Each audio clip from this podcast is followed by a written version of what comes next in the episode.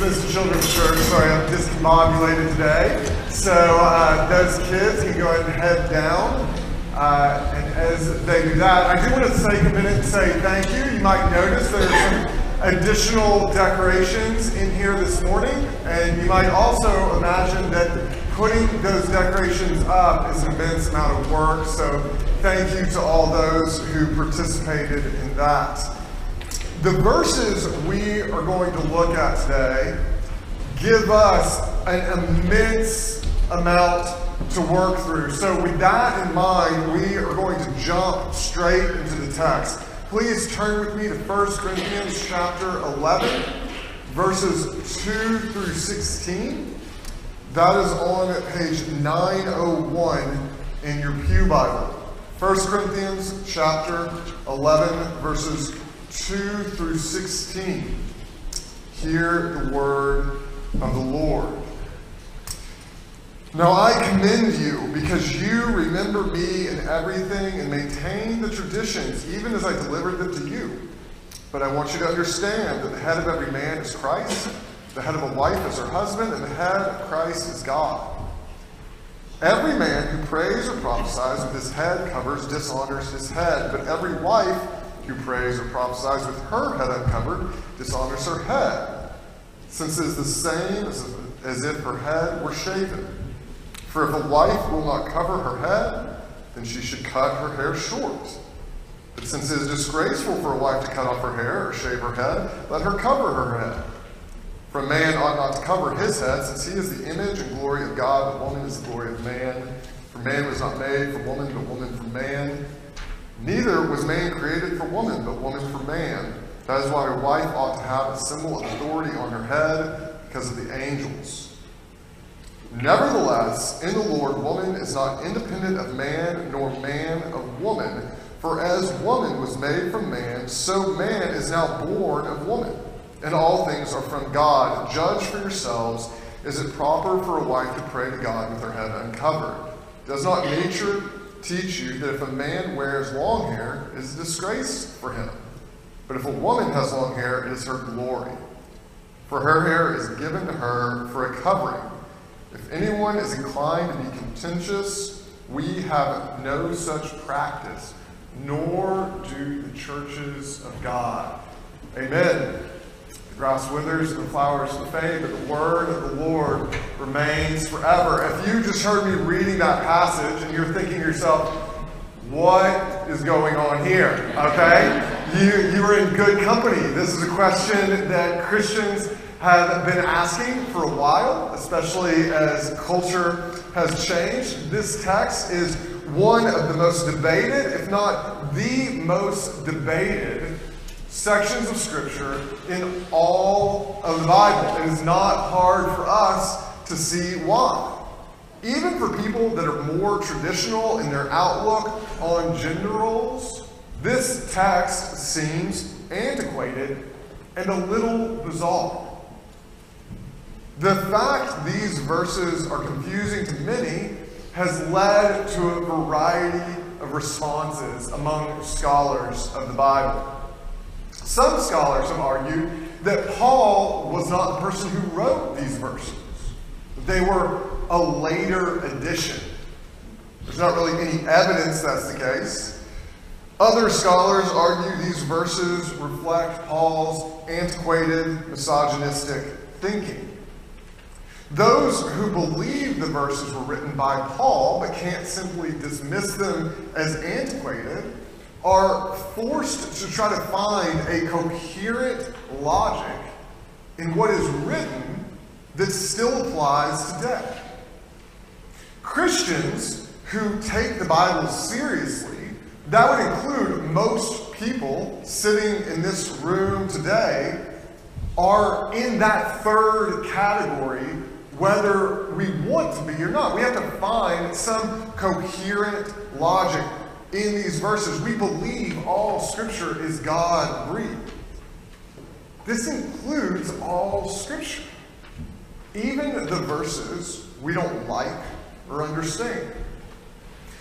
Because these verses are so hard to understand, Christians have, for the most part, opted for a different strategy. Instead of engaging with them, most Christians have decided to ignore them.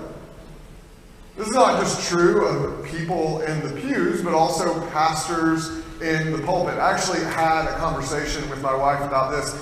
For those of you that are here regularly, you're aware we've been moving through the book of First Corinthians. And I said to Anne, like, would anybody really notice if I, if I just skipped these verses? I, I know the couple of you that would definitely notice. Uh, and it, it really was tempting to do so. There are Christians who don't ignore these verses, and they actually try to do what these verses describe. One or two of you may have been to a church at some point where head, where head coverings were mandated for women. Normally, these churches also require women to wear long dresses in sort of a little house on the prairie style. I don't know where that comes from, but it's part of the deal.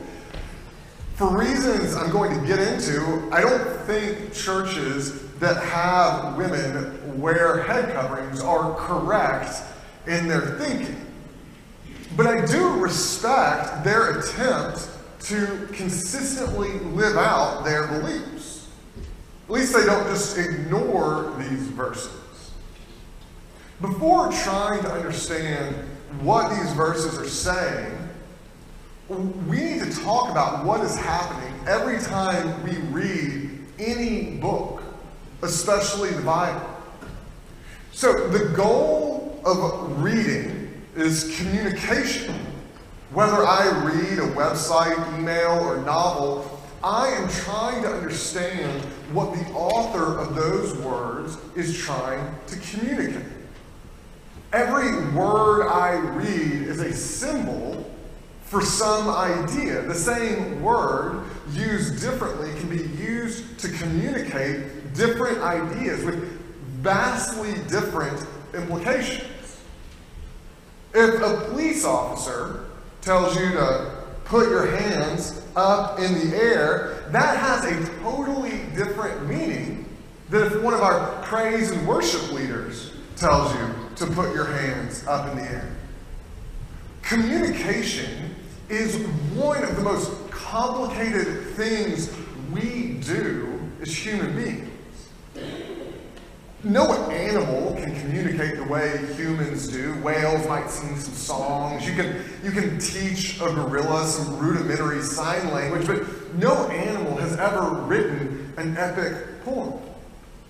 One of the greatest challenges computer scientists deal with in the present is helping computers learn to interpret human communication and I'm reminded just how difficult this challenge is. Every time I call one of those customer service numbers, I get the automated computer. computer. What ends up happening for me is I end up just screaming at the computer.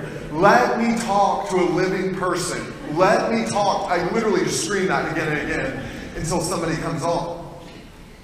Whenever any of us is on the receiving end of communication from any source, we are not operating as a blank slate. We are bringing our own pre existing interpretive scheme into the conversation. And for the most part, this is helpful. It is useful to know ahead of time that when a police officer says, put your hands up, it means something different than when the praise and worship leader says it.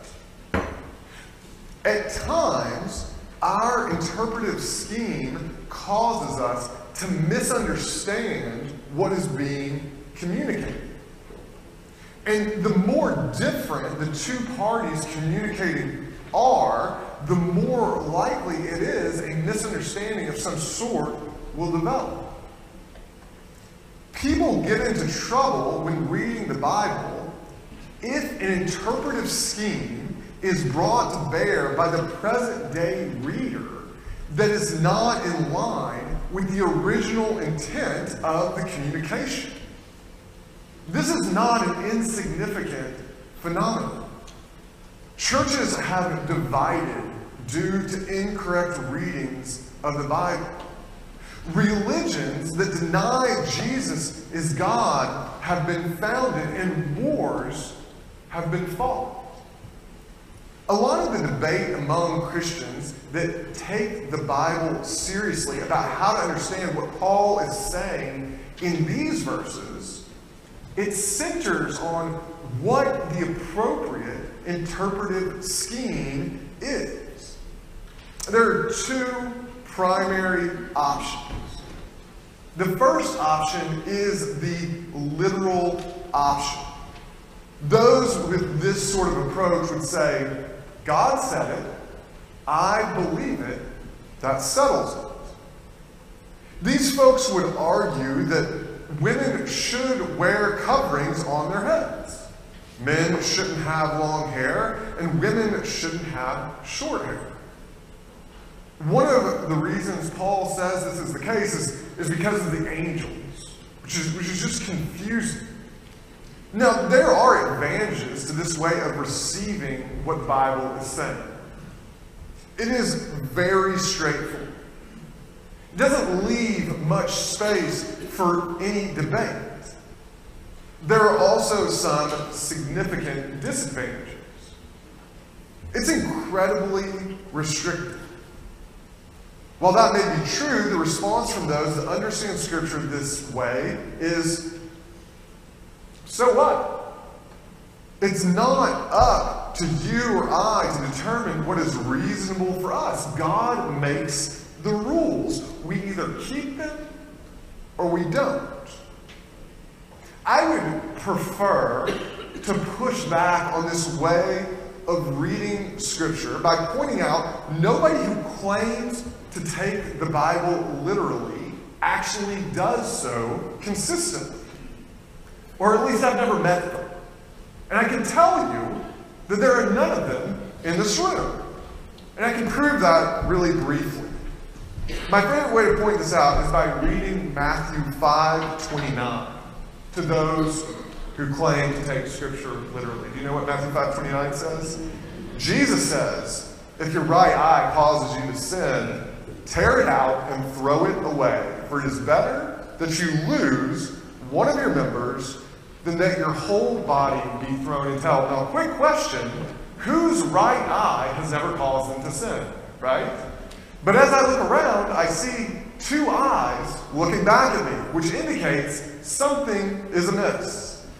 That's some pretty strong language from Jesus. Nobody actually takes everything they read in the Bible literally because this is not a reasonable way to understand any form of communication.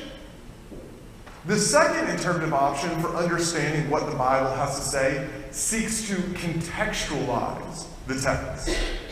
The person who reads Scripture in this fashion would say, context is king. The argument people in this camp would make is that to rightly know what Scripture is communicating, you need to do a bit of work to try to understand the context of the original communication to its original audience. When you know what the original intent of the communication was, you can then apply that intent to the present circumstance. As with a literal approach, there are advantages to a contextual approach. For one, a contextual approach doesn't lead to the conclusion Jesus is encouraging people to actually pluck out their own eyes, and that is a pretty big advantage.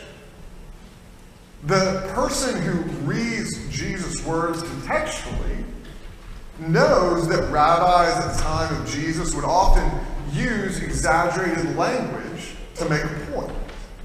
When Jesus says, pluck out your eyes, that causes you to sin, what he actually means is you need to take sin really seriously.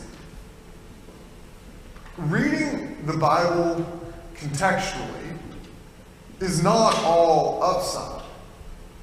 There are potential downsides.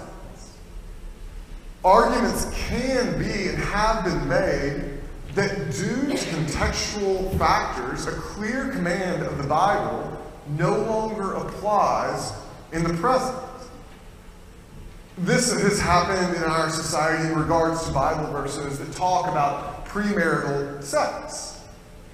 Arguments have been made. The command to not have sex out of marriage is limited to a specific historical context as opposed to a universal expectation of God. Pushing back on contextualization that has led to faulty conclusions is harder than pointing out the flaws in a literal approach. Smart people can make incredibly compelling contextual arguments about what the Bible is saying. And there's not one simple strategy for doing away with it. While we should be concerned about how others misinterpret what the Bible says, we should first be concerned that we get what it is saying to us. As Christians, we believe that all people have an inherent tendency to sin. This tendency doesn't just affect our desires, it impacts our emotions and our minds. It interferes with all of our communication. We are used to this interference in our personal relationships. We often misunderstand what people we care about are saying to us. Our sin also impacts how we understand what God says to us through His Word. We must be aware of our sin as we interact with the Bible. One thing I try to do is I try to be suspicious of my own of Scripture when a certain understanding would line up really well with what I want to be true. The question I ask myself is whether I'm listening to Scripture or if my own sin is causing me to misunderstand. One of the best ways to avoid poorly contextualizing Scripture is to not read the Bible in isolation. When I say isolation, I primarily mean don't just read one verse or one group of verses. God is consistent in what he says throughout the Bible. An easy solution to reading one verse wrongly is to not just read one verse. Reading from throughout Scripture makes it harder for our sin to confuse us. The secondary sense, which I mean the Bible shouldn't be read in isolation, is that we should read it in community. Other Christians help us to not get deceived by our own sin. We need other believers, not just fellow Christians we worship at church with, but believers throughout history that have interacted with the same scriptures to increase our knowledge. So, what about today's text? I pointed out earlier, it's one of the most challenging texts in all of the Bible. And it's a good practice for us to contextualize well. Various possibilities for how to understand this text have been put forth in recent years that contextualize what those who received Paul's letter originally would have understood him to be saying. So let, us look at some of the more compelling options. One of the first explanations I ever heard of what Paul is saying here centered on head coverings being comparable to wedding rings for women at the time. Some of you may have heard this that women at the time the Corinthians was written, they would wear head coverings when they were married. That was the sign to the broader population, sort of like a wedding ring, that they were married. The thinking that goes, the thinking goes that in these verses, Paul is responding to married women in the church who believe their new status as Christians means they no longer operate within a marriage relationship. When they worship, they remove the symbol, in this case a head covering, that indicates their married status.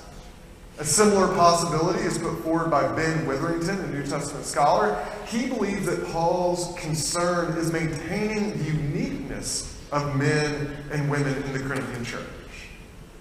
Paul's statements are a response to a movement within the church that seeks to obscure the differences between males and females.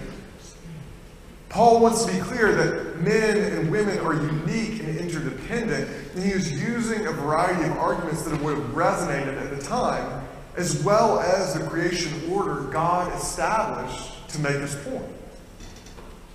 Another possible explanation that I came upon recently it's a bit harder to explain. So, when the Bible was originally written, when the New Testament was originally written, it was written in Greek, okay? Greek at the time had no punctuation. There were no commas, exclamation points, periods, nothing. All of those were added later to help us be able to read it better by scholars and really smart people.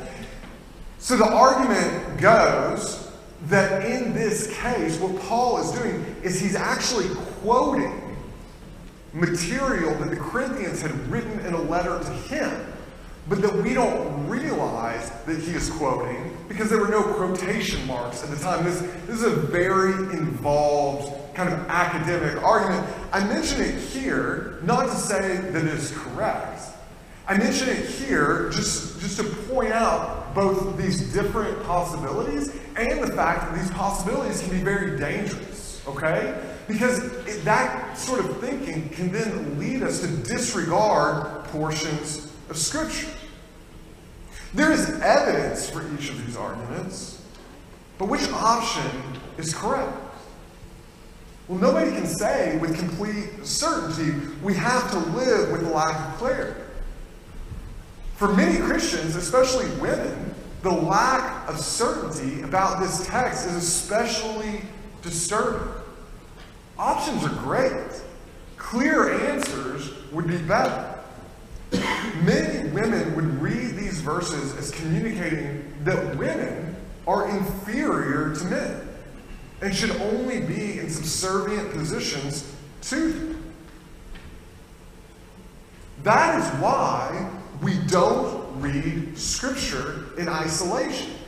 That is also why we should question our motives when we or others interpret the Bible.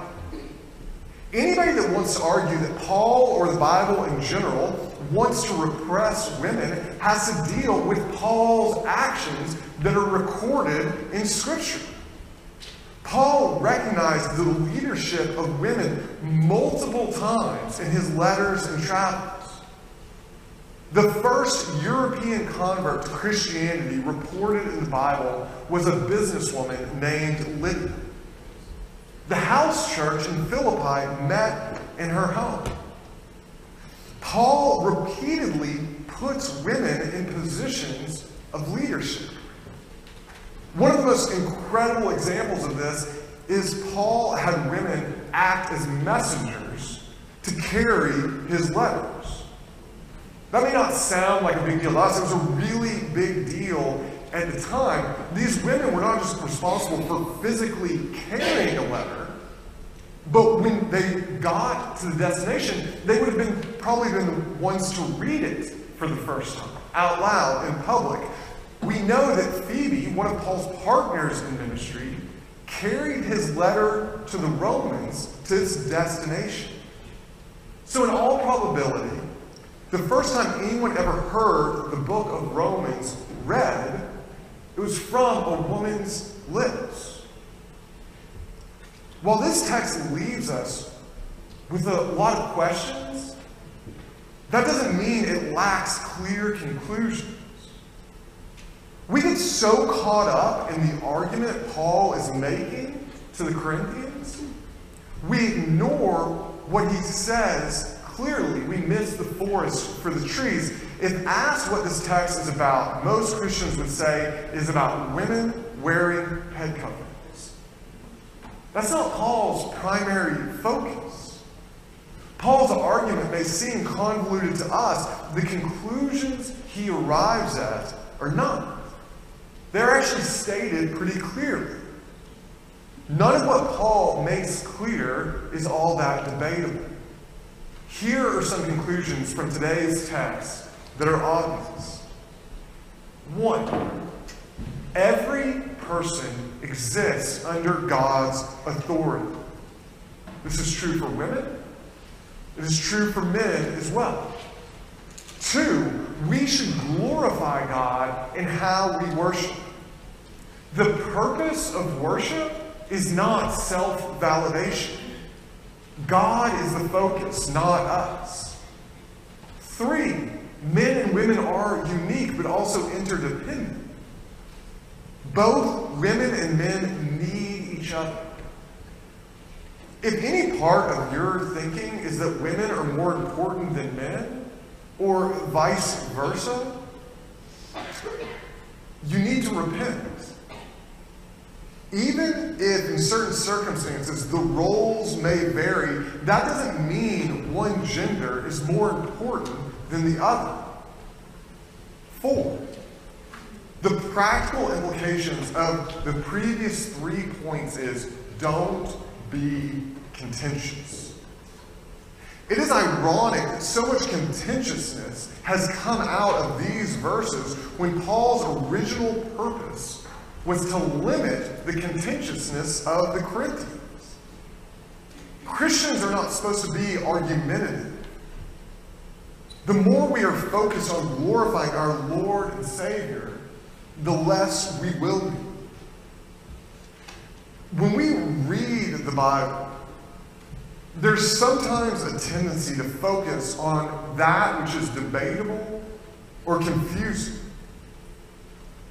While it is good to seek deeper knowledge, Scripture makes it clear we shouldn't seek that knowledge in a contentious way. Sometimes I think there are Christians that like to focus on what is debatable because it is a distraction from doing the hard things that the Bible clearly commands of us. In today's verses, Paul is speaking into a specific church that was riven by divisions. His priority is eradicating that individual selfishness which leads to those divisions. The way he goes about arguing lends itself to debate in the present. We need to make sure that in seeking to understand the truth of this text, we are not going against what the text clearly commands.